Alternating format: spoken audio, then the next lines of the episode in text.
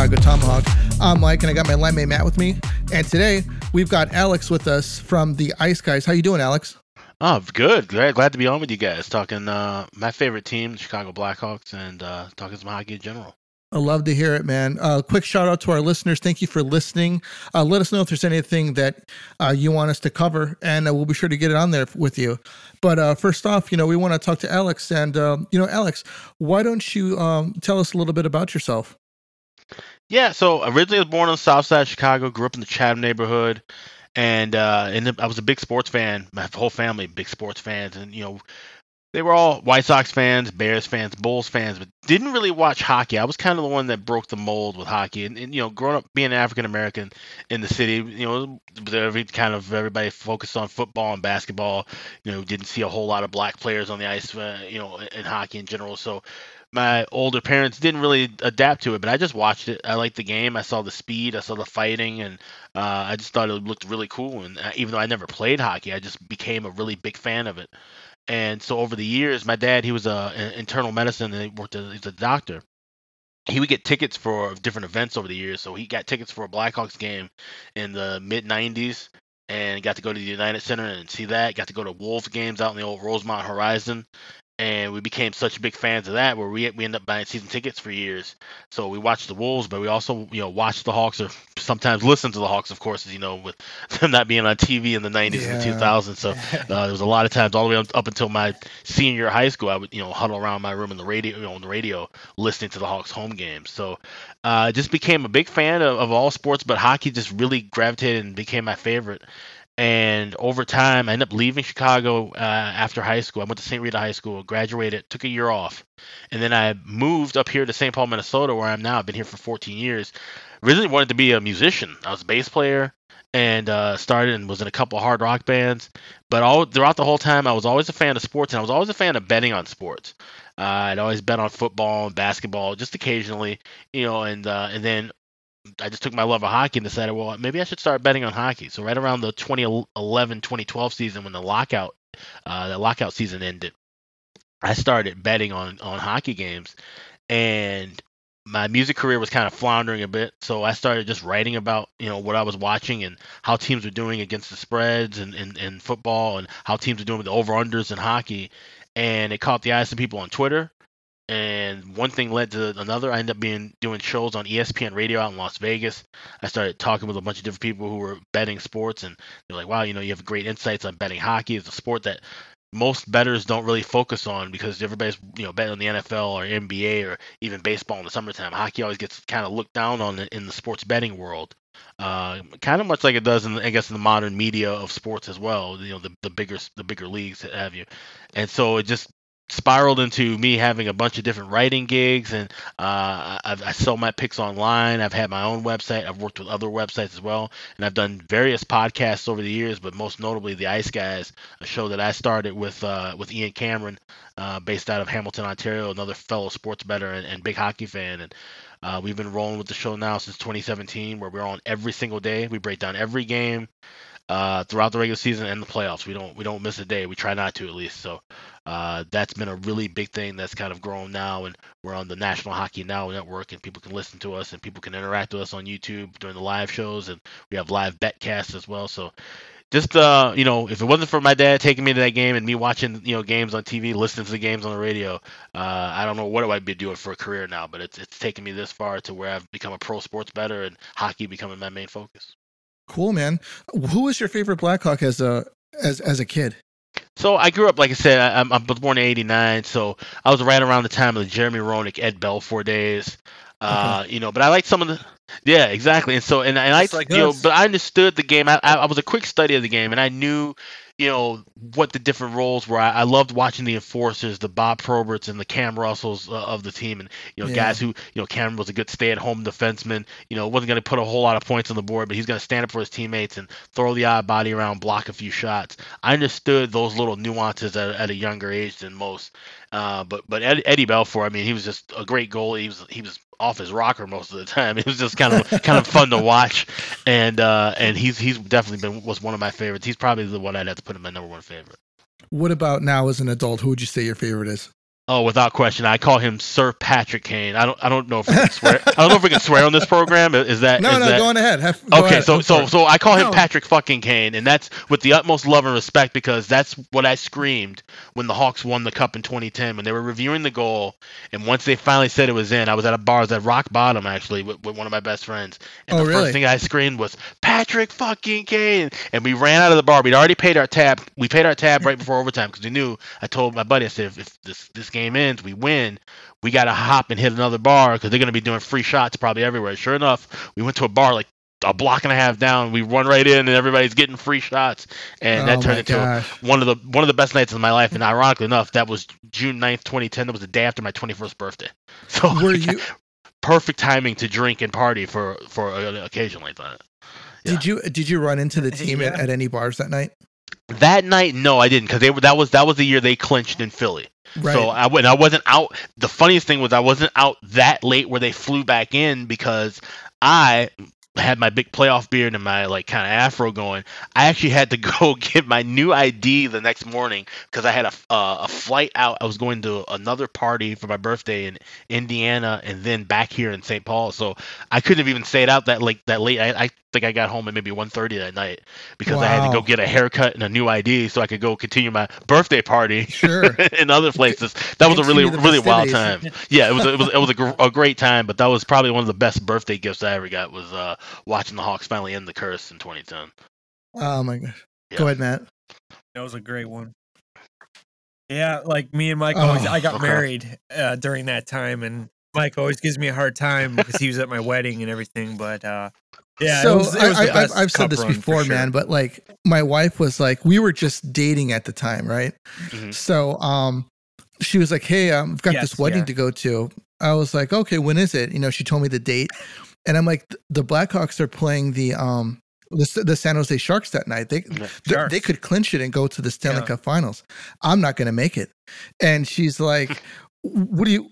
She's like, "What do you mean that you're that He you're not going to make it?" I'm like, "No, there's there's no way I'm going." Right, right. I mean that's. Well, we the DJ Yeah. we Oh, okay. he gave us live updates, which was good. But uh, we I had season tickets with my one of my best friends, and we ended up selling that. Yeah, game. it I think it was the game where It Buff was. Okay, so got the game winning goal. Beautiful that, Yeah. that pass was by was that Bowen behind the net. I think. three in overtime. But Oh, yeah, was, oh, game four. Okay, Game okay. four. Four, yeah. game four. It No, was. the it over, was when they Buffalo- Buffalo, was Buffalo game with the okay, the, okay, so yeah, Yeah. Maybe maybe it was three because Keith Keith lost his, Keith his get teeth in game four. That was the, the puck the to the face. Yeah, so yeah. Okay. So that was game Yeah. three then. So it wasn't a clincher, but I was on like Yeah, uh, we didn't well, have we didn't have like iPhones. I didn't have iPhones. I had we had the flip phones back then, and I, we I Oh, can't you check know, yeah. I had so just I got gotten the an DJs. iPhone, so I'm like, where can I find, you know, like this this data at, you know? And I ended, I ended up going to the game, and Yeah, um, but- you know, Matt was, wa- you know, how when people get married, they walk around to the crowd, Yeah. and a- and Matt walked up to me, yeah, I was getting live and updates. uh, I was like, "Hey, how you doing?" I'm like, he's like, "Hey, what's the score of the game?" and I was like, "Oh, we're up one to nothing right now." And uh, I knew from that moment I'm gonna like this guy. you don't need to tell me your name, dude. I already know. I already know what I'm doing here. You know. So, uh, what are your thoughts on this current team? Well, it's it's interesting because you know we're supposed to be, at least in theory, tanking to get Connor Bedard and, and, and planning for the future. But here we are as of right now, three and two, with uh, you know some some interesting wins. Obviously, not against the world beaters. Uh, uh, you know, we, we got smoked by uh, Colorado, but then turn around and you beat San Jose, a team you should beat. They honestly are probably worse than the Hawks or even Arizona. Yeah. Uh, and then what an, an emotional and great come from behind win for uh, against Detroit. You know, I, I said it on my show, the Ice Guys, about how you know everybody in that locker room, you got to get up for for Detroit. You know, and, Right. even though you only play, you only play them once a year, all the more reason. But if you you know anything about Hawks history and just hockey history, that rivalry, those two original six squads, and, and it's it's goes the same for Detroit. You know, you, you got to get fired up when you play those rivalry games, even if they aren't division rivals or conference rivals no longer. And uh, for the Hawks to come from behind, uh, Stalock come in net, and, you know, relieve Mrazek and, and, and get that win in OT, that's a, a big one. And then uh, a fun one to watch in in, in uh, with Seattle on Sunday. Although I have to say now, as much as I love my Hawks, you know, betting is a whole different thing, and they always tell you you don't bet with your heart, and I'm a firm believer in that. And I had money on the Seattle Kraken. I thought that was a weird spot. It was a weird time, a one o'clock start at home. And, and you guys have known it for years. If you've watched Hawks games for the last three plus, four plus decades, those Sunday games, whether they start at six o'clock at night or if they're the, like the twelve thirty with the old NBC starts, Hawks just always kind of started a little slow and a little sluggish, so sometimes it's never really got into it. The crowd was always a little different vibe. It wasn't that rowdy Friday night 7:30 crowd. It was usually a lot of families, a lot of kids. So it just you just kind of the vibe was just a little off sometimes and I thought the Hawks were, were in a bad spot, and uh, they turned around. I mean, they were facing a really bad goalie in Martin Jones for uh, for for Seattle, but hey, you take advantage of who you play against, and uh, they got the other win. So now they're heading into some tougher competition in the next week, but uh, but so far so good. Uh, as if you know, as a fan, you still enjoy watching them win, and, and they've gotten three of them so far. You know what, man? Um, you know 100% you know the timing on these sunday games i love them i love these 1 p.m uh these 1 o'clock starts because it's like it's the middle of the day you know it's like i'm, I'm it's kind of like comes as a surprise you know because you know i get some blackhawks in the middle of the day you know instead of late at night you know it's right. like 9 10 o'clock you know by the time the game's over or even the 6 o'clock starts man i i really like those because those games are typically done by like you know 8 15 8 30 yeah yeah. I prefer those six o'clock. The, as a player, a morning, yeah. afternoon game, those are hard. Yeah. Like when you're so used to playing at night that's just it's a big adjustment. You got to get to the rink like really early, do your workouts and stuff. Yeah, and, you know, and, and athletes guys, are all so. the creatures of habit, but most certainly hockey players.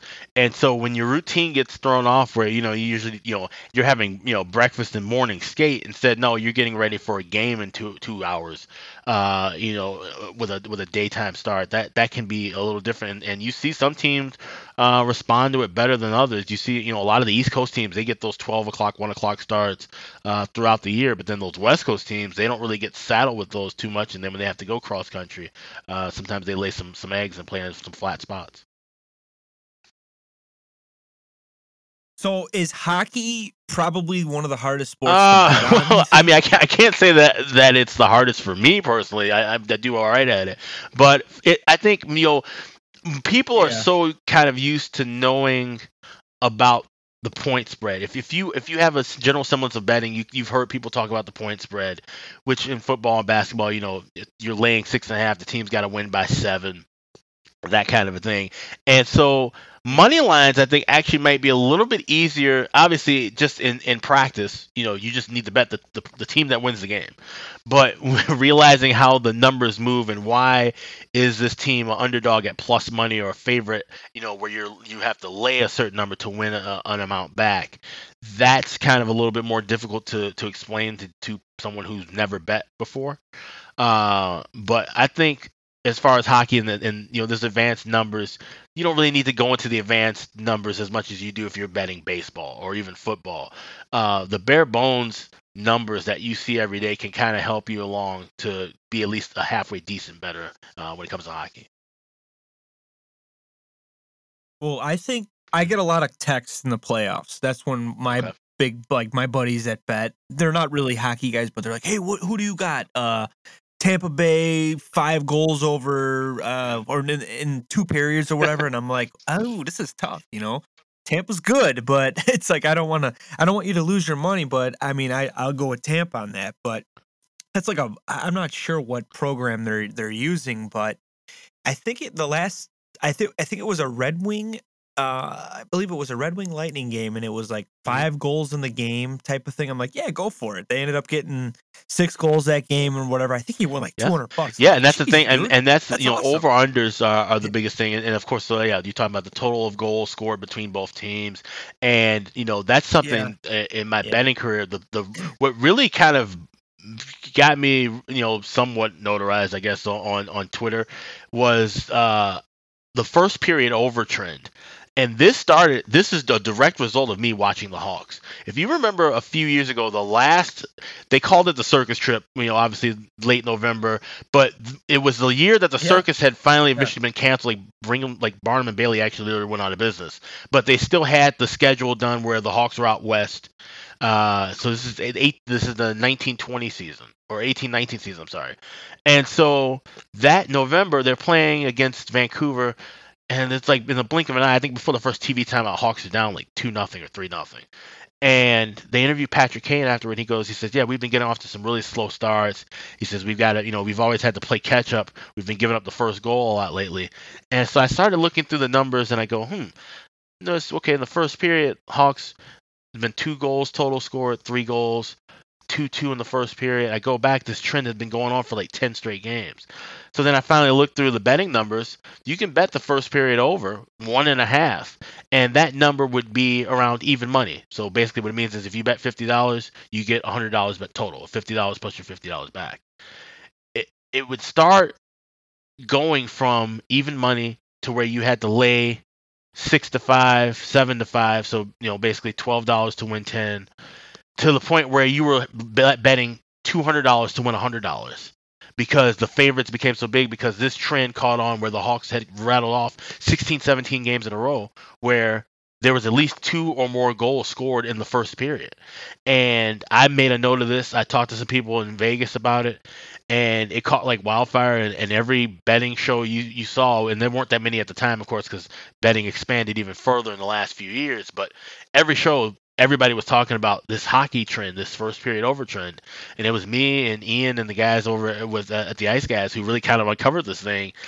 Tampa Bay was in the list, Pittsburgh was in the list, all the great mm-hmm. offensive teams that year who had some spotty goaltending issues. They were, you know, two to one, three to two first periods, and they would get off these fast starts, and we were able to make a bunch of money with it. Now it's gotten harder because the markets have caught up. But you know that that was uh, that was the name of the game for for a while, and that's what really got hockey betting kind of uh, you know, going with a lot of people.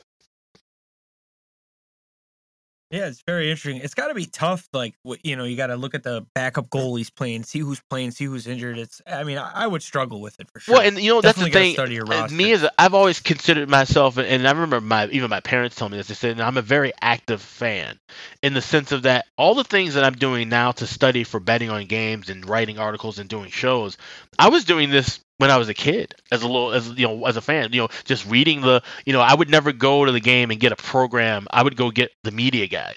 You know, I spend the extra five dollars, but I get to read all this history and information about t- the teams and different things, and and so I've always been been in, interested in kind of digging deeper into the game and watching because you know, especially now betting on these games, it's like figuring out a puzzle you know, and, and, essentially watching any sporting event, it's like a puzzle. You know, these two teams have these players and these conditions and, and, and these situations.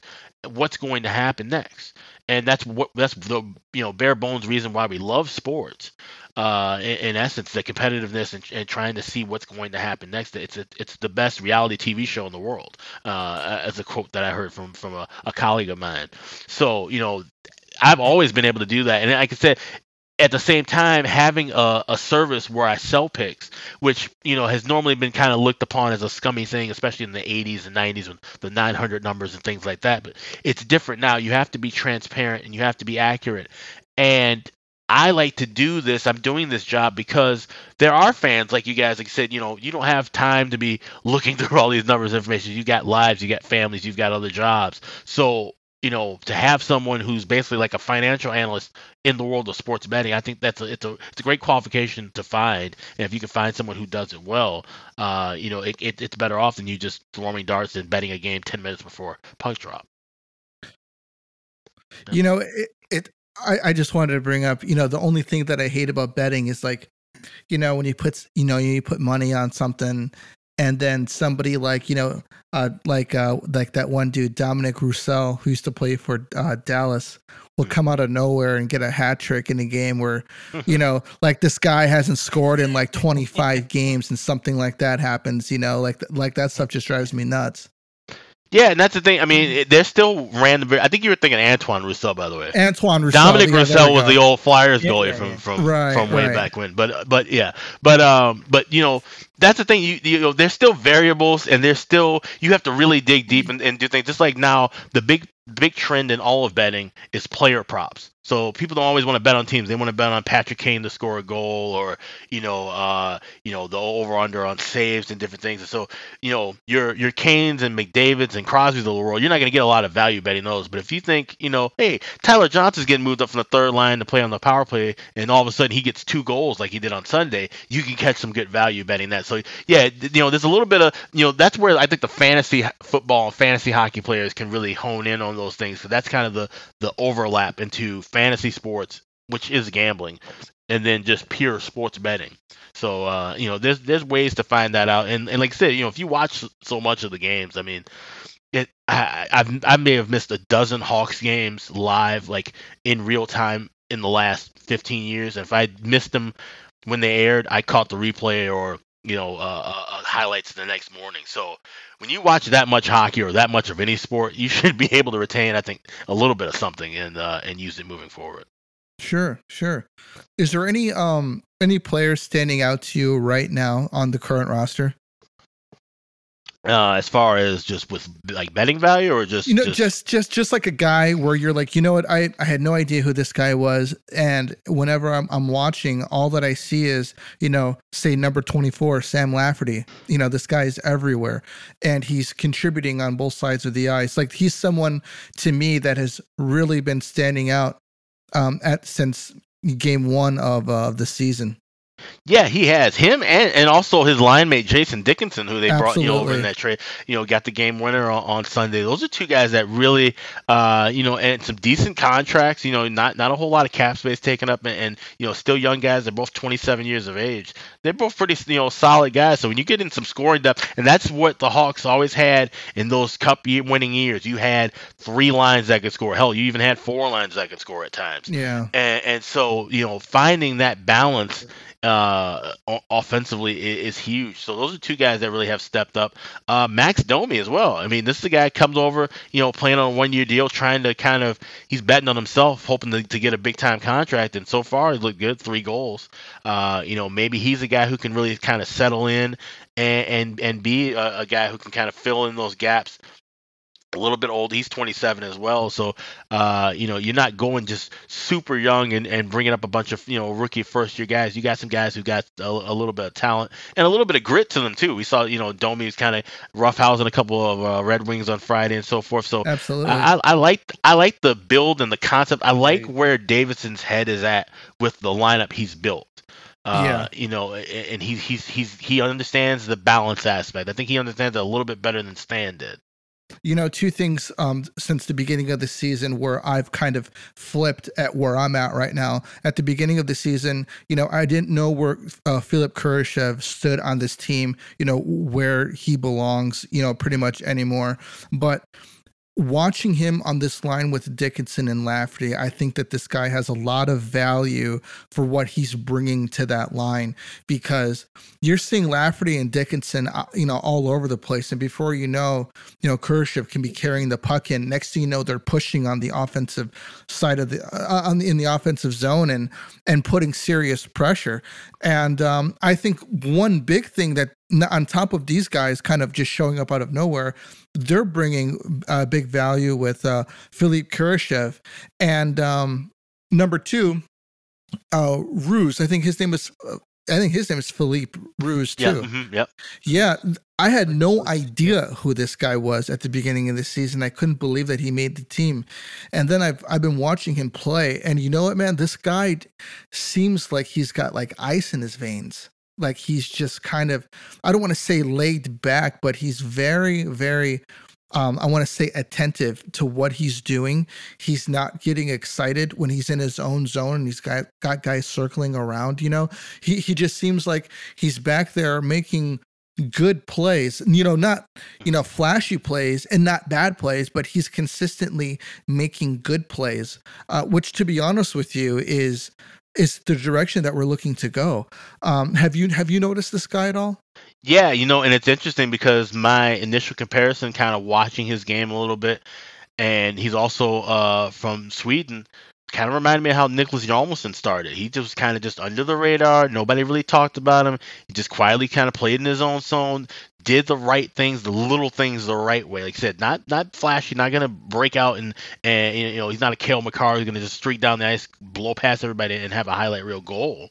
But he's gonna do those little things right, and that's what you need. You need that development, and you need to build that within your defense. Like you know, you want your flash naturally. You want your flash flashiness to be all, on offense, but you want the stability to be on the back end. And, and if you can get that stability, not just in your top two, you know, defensemen, but all six defensemen, you want to have as much stability on the blue line as possible. Especially when you look at our goaltending situation. You know, Peter Mrazek, who was shaky to begin with, and I mean yeah. he's been you know injury prone his entire career, and sure enough, not only does he go down with injury, but it's a groin injury, which you know it's basically like pitchers in baseball. When you start talking about goalies having groin and knee issues, those are things that never really clearly, clear, you know, fully clear up in a given year. No good. So, yeah, it, it's tough. And then Alex Stalock, I've actually been really stunned by the way he's played because.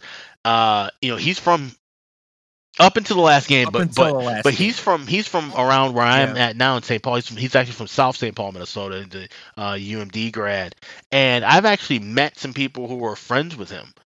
And when he was with the Wild, basically someone had kind of alluded to the fact that yeah, he's just kind of playing out the string of his career. He's trying to get enough games to collect his NHL pension. You know, he's just kind of a backup. He likes being around the boys and that was just kind of you know what he was kind of going through. And he had a couple of good seasons, but then he kind of just really fell off. Then you look at last year; he missed all that time. He was dealing with long COVID issues and uh, and symptoms. Came back and looked terrible. And I'm thinking, oh man, here he is, 35 years of age, off of arguably his worst health Yeah. issue and, and and and worst you know career numbers. You know, and, and I alluded to, well, we're tanking, right? Might as well get the worst goal you could you could find, and I thought that was kind of the case of what they were doing with Stalock. But he's really kind of emerged, you know, as, as playing well, and I think maybe you know what you see with veterans sometimes is that they get around some younger guys and you know they get kind of reinvigorated themselves. So maybe he was thinking about just you know calling it you know calling it career and, and, and going fishing for the rest of his life. But now he's you know maybe he's reinvigorated by seeing this this young group of guys trying to work hard and rebuild something and and, and that's given him some inspiration and some new life as well. Where was he he was with uh the edmonton and bakersfield uh, in that organization, and uh, his Bakersfield numbers were horrible. I think he had like a 7.8 goals against and like five starts. It was, it was bad. Well, he. I thought his first start was good against Vegas. I thought he did pretty well. I thought like I've I thought the goaltending has been good up until the Kraken game. I I, I watched the highlights. I was actually at a wedding yesterday, so I missed the game, which I'm I'm disappointed because it was yeah, uh, it was. it was a shootout. But um, I just noticed all those goals. He literally was overplaying the shots so bad, and it, the Hawks Yeah. easily could have won that game five to one. Yeah, and, and that is the thing. He he's a very aggressive goalie uh, in that style, and, and that's kind of his caveat over over the years. He's let in some soft goals because of that. He's gotten caught out of position, so that's something. Yeah. And, and like I said, the blue liners are going to have to step up and realize that and kind of cover for him a little bit. But he's going to have to come through and make some big saves as well. So you know, it's a work, a work in progress. Yeah, he he's got to adjust. I think when you're an old man like that, Sure. like, a 35 is old for a goalie. If you're overplaying shots like that, you got to be fast to recover. And he Yeah. honestly, he wasn't even recovering. He was just like, Yeah, he was- "Eh, I'm fishing out here and I'm gone. And yeah, that guy hung, out to dry. His his his post his post movement isn't Yeah, as sharp yeah. as it once was. So yeah, you like I said, he has to he has to adapt and adjust to that. Yeah. Oh, for sure. Yeah. And if we're, I mean, we're it is Seattle. They're better not, better know, they're offense this year. Their their team, offense has has And- leaps and bounds better of what they were trying to Yeah. do last year. Oh, but if we're playing against really good teams and he's he's overplaying pucks like that, we're gonna get lit up, and that's that's where it's like, oh, okay, maybe we do look like the tanking Hawks now, but it, sucks because I thought Mrazek was decent. I, I liked his first Yeah. period against Mhm. the Avalanche, uh, game one. I'm like, he was making some really big glove saves, flashy, and I like that. But uh, yeah, that the like you said, that groin injury is like a, a pitcher's arm. You know, I mean, that's that's a big Yeah. big, a big thing for a goalie. So I don't know. They're, long you know, they're saying just they're kind of taking it week to week is what I would last read. But uh, like you said, yeah, it, it's going to be tough. And Mrazek, when he's healthy, he's he's great. We've seen him put up some some decent numbers when he was back, you know, back in in Detroit. Uh, you know, Carolina, you know. Yeah, you know, uh, a little time in Carolina, Toronto as yeah, well. When yep. he's healthy and he's got good defense in front of him, he can. He's you know he's arguably a, eh, top fifty, you know, top twenty-five, top fifteen goalie, middle of the road.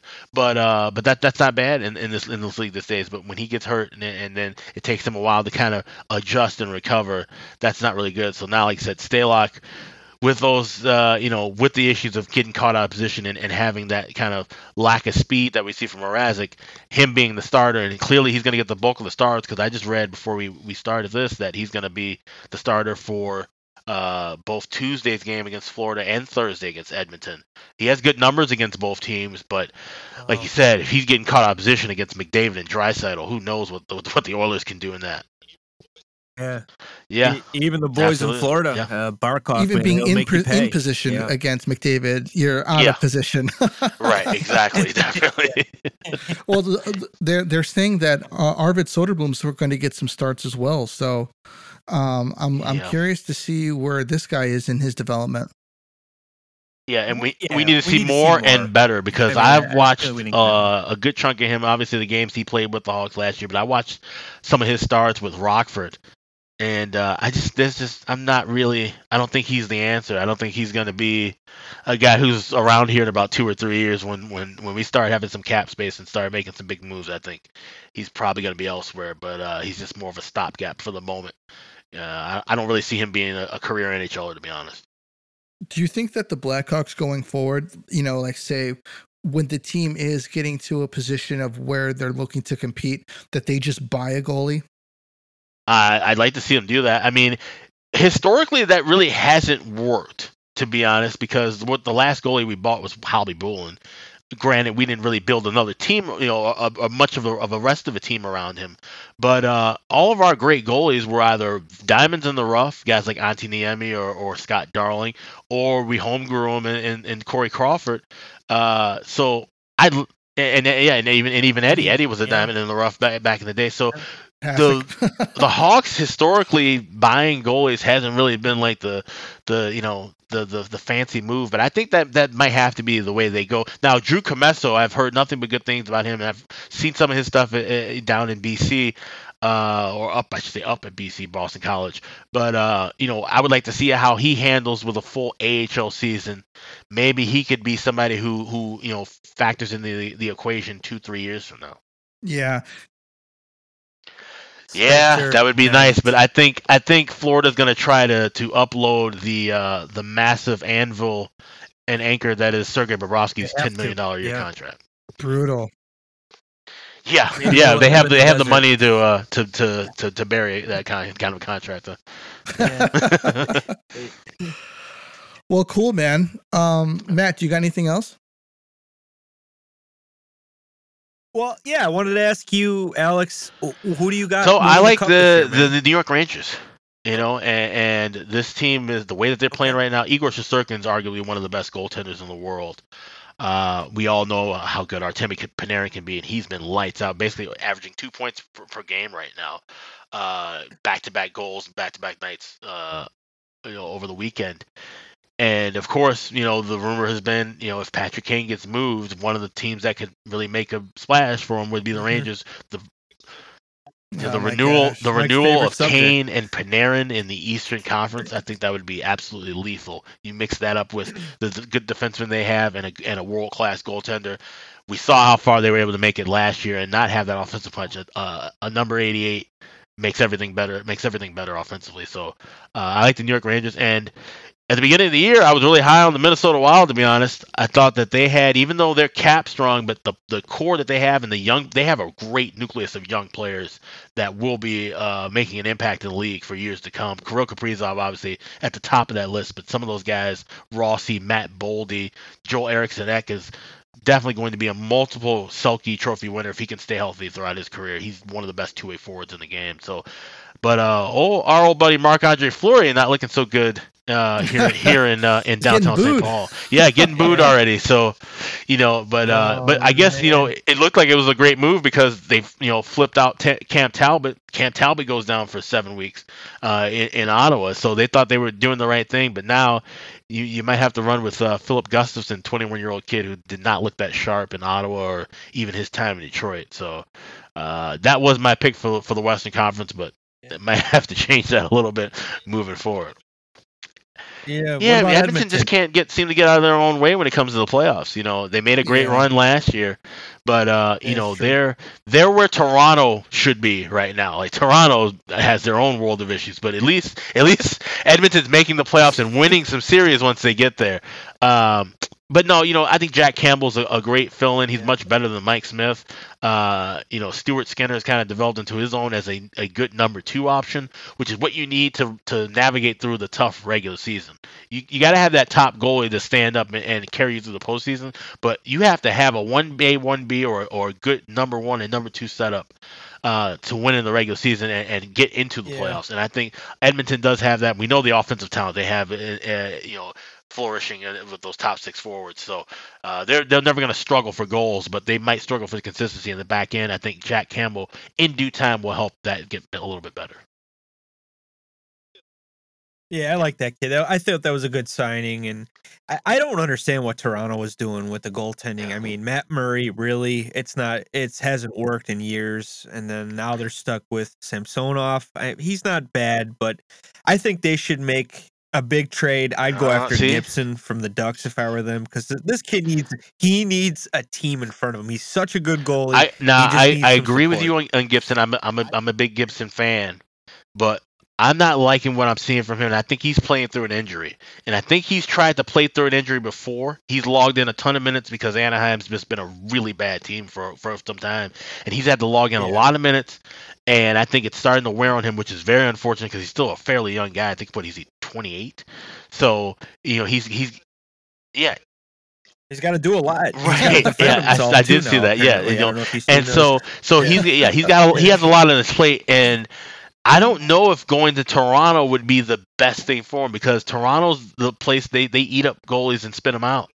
You know, and and, and, with yeah, that said, with Ilya Samsonov, as you mentioned, you know, you kind of said, well, he's not that bad. I think he's actually a decent goalie, a, a more than average goalie, in my opinion. I think he kind of got the raw end of the deal in, in Washington, and he kind of, you know, just, you know, he needed to change the scenery. And I think the pressure of Toronto is, is a more of a welcoming to him than a deterrent to some other guys.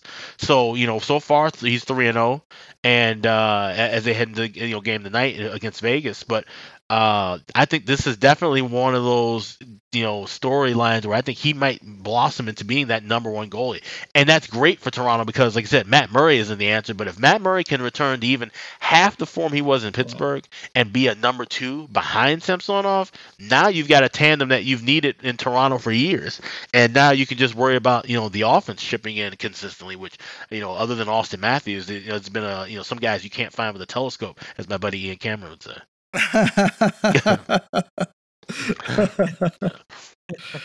oh man, that's a good one. I like that. Yeah, yeah, it's one of his one of his uh his signature catchphrases. I had to had to throw that one in there and give him the credit for it. I want to say, man, you know, with Ed- Edmonton made it to the to the uh you know to the uh, was at the Western Conference Finals with Mike Smith, with yeah, Jack Campbell. Yep. You know, considerably they might be able to win a couple games. Yeah, it, it's it's quite possible, and and that's that's the thing, you know, having you know a firm number one goaltender once you get into the postseason, that's really the the, the biggest point because you know you start having those question marks and and you know not listen. There's also been some teams we saw it with our Hawks with like I said Scott Darling having to come in and, and kind of save the day when Crawford was shaking a little bit you sometimes need to have a good backup there too. But I think at the end of the day, when you know with these teams that have had playoff issues for some time, they need solid goaltending. Edmonton's issue has been goaltending. Toronto's issue has been goaltending. You know, even when you look at teams that try to rebuild like Philadelphia, Philly's had their issues with goaltending for you know literally 25 years. Right, exactly. So, so you know that that's yeah. really the the end all be all. It, it, it's it's not necessarily as important as a quarterback in football, but it's it's very very close in the pantheon of positions in sports. Well, cool, man. Um, I'd like to thank you for you know for coming on the podcast. Yeah, you know, we're really appreciative. It was a great conversation. You Yeah, know, just Thanks, guys, for having me uh, on. I thank you. appreciate it. Very fun. just talking hockey. We got to do this again sometime.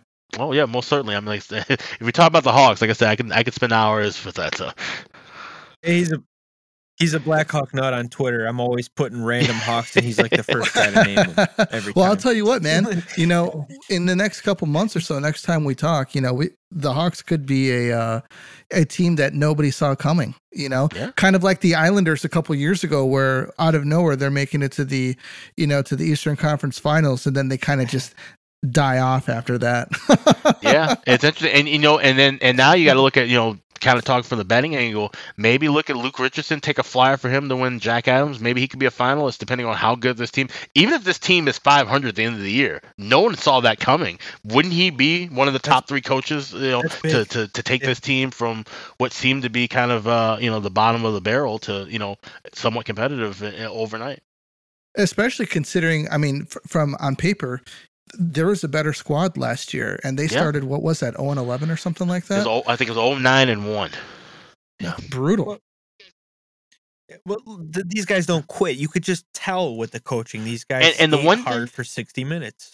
And the They one thing I was kind of worried about was hard. the fact that we brought Derek King back in what essentially was a demotion from interim head coach to the to assistant coach, but he's re- worked really well, and I think the the kind of uh you know inspiration and spark we saw when he took over the team last year, we're starting to see that now.